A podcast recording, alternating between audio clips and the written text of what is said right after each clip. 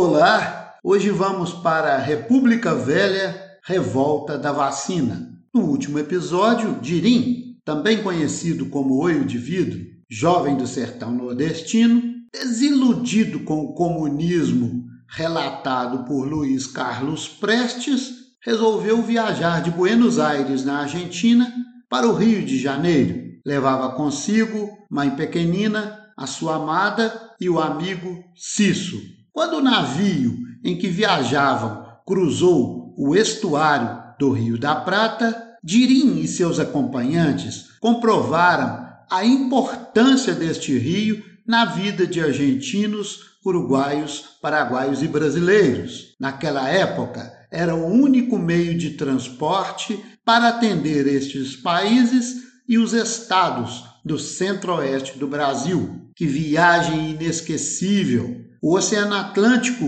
com as suas diversas cores, indo de um azul inebriante até um esverdeado escuro. Golfinhos saudavam os viajantes, dando mergulhos e saltos. Cisso, no começo da viagem, vivia às voltas com seu estômago, que não era acostumado com as ondas do mar. Mãe pequenina, inebriada com tudo que vivia naquele momento, pedia a Deus que a viagem nunca acabasse. Quando o navio entrou na Baía de Guanabara, aquela maravilhosa sensação de estarem chegando ao paraíso, o Rio de Janeiro, uma cidade entre o mar e as montanhas. Era o dia 13 de novembro de 1904. Tão logo desembarcaram na região portuária da Gamboa, saíram do céu e entraram no inferno,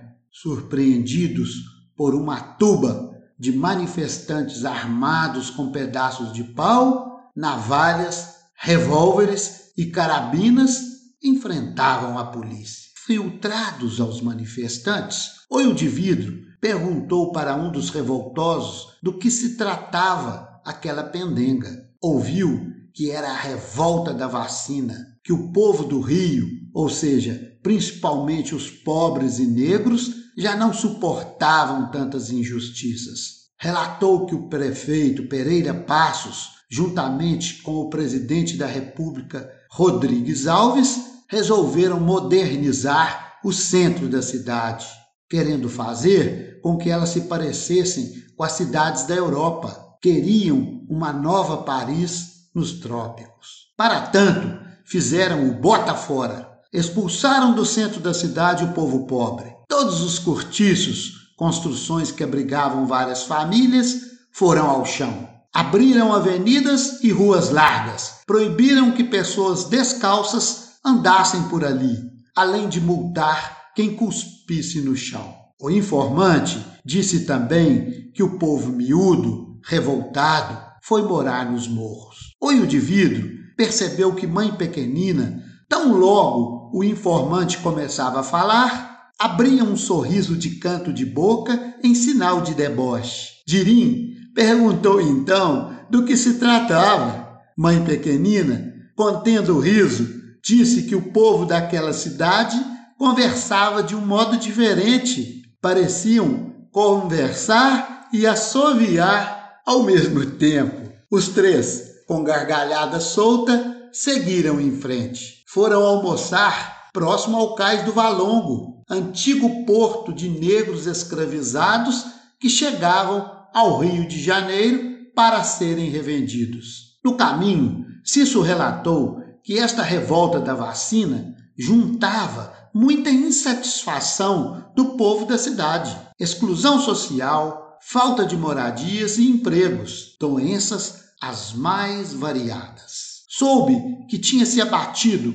sobre o Rio de Janeiro um surto de febre amarela, a peste bubônica e a varíola. As autoridades haviam contratado o médico e sanitarista Oswaldo Cruz, homem que trazia novidades no combate a estas doenças. Para a contenção da febre amarela, dizia ele ser necessário combater o mosquito transmissor. Brigadas de mata-mosquitos foram de casa em casa, cortiços, casas de cômodo, e lá chegando, eles limpavam, desinfetavam, obrigavam os doentes a sair de casa, tudo na força e na violência, sem explicarem, sem conversa. Para combater a peste bubônica, era exigido procurar e matar todos os ratos encontrados, pois seriam eles os transmissores da doença. O governo até pagava quem trouxesse ratos capturados. Cisso contou, em meio a risadas, que muita gente estava criando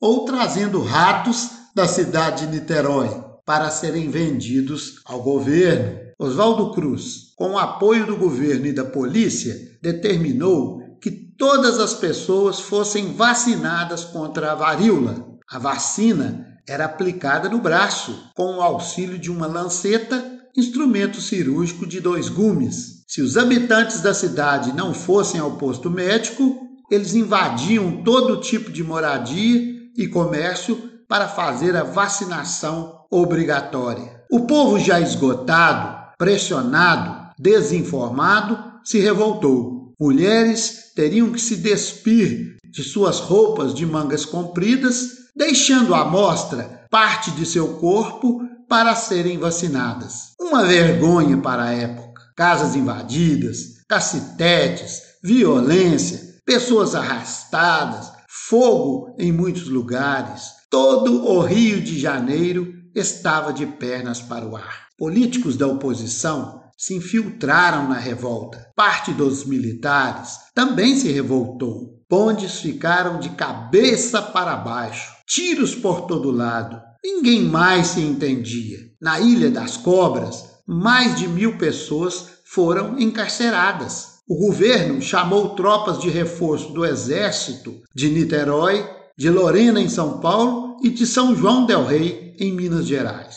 Em meio a uma suculenta feijoada, os três chegaram à conclusão que aquela revolta da vacina não era deles e que aproveitariam mais uns dias na cidade maravilhosa e depois partiriam. Foram conhecer um tipo de dança que começava a fazer sucesso entre os de classe popular, o samba. Cisso se encantou com alguns cariocas que se portavam em meio a uma roda de samba. Os homens tinham chapéus de aba curta, caído para o lado, o cabelo todo brilhoso. Mesmo os mais humildes usavam terno branco, sapatos de duas cores um bigode fino e uma fala cheia de gírias. Cisso perguntou para uma mulata onde estes trabalhavam, e esta, após uma risada escandalosa, disse que o trabalho deles consistia em ser um bom capoeira, portar navalha, ser sustentado por uma mulher apaixonada e sempre ter um violão a tiracolo para compor um sambinha.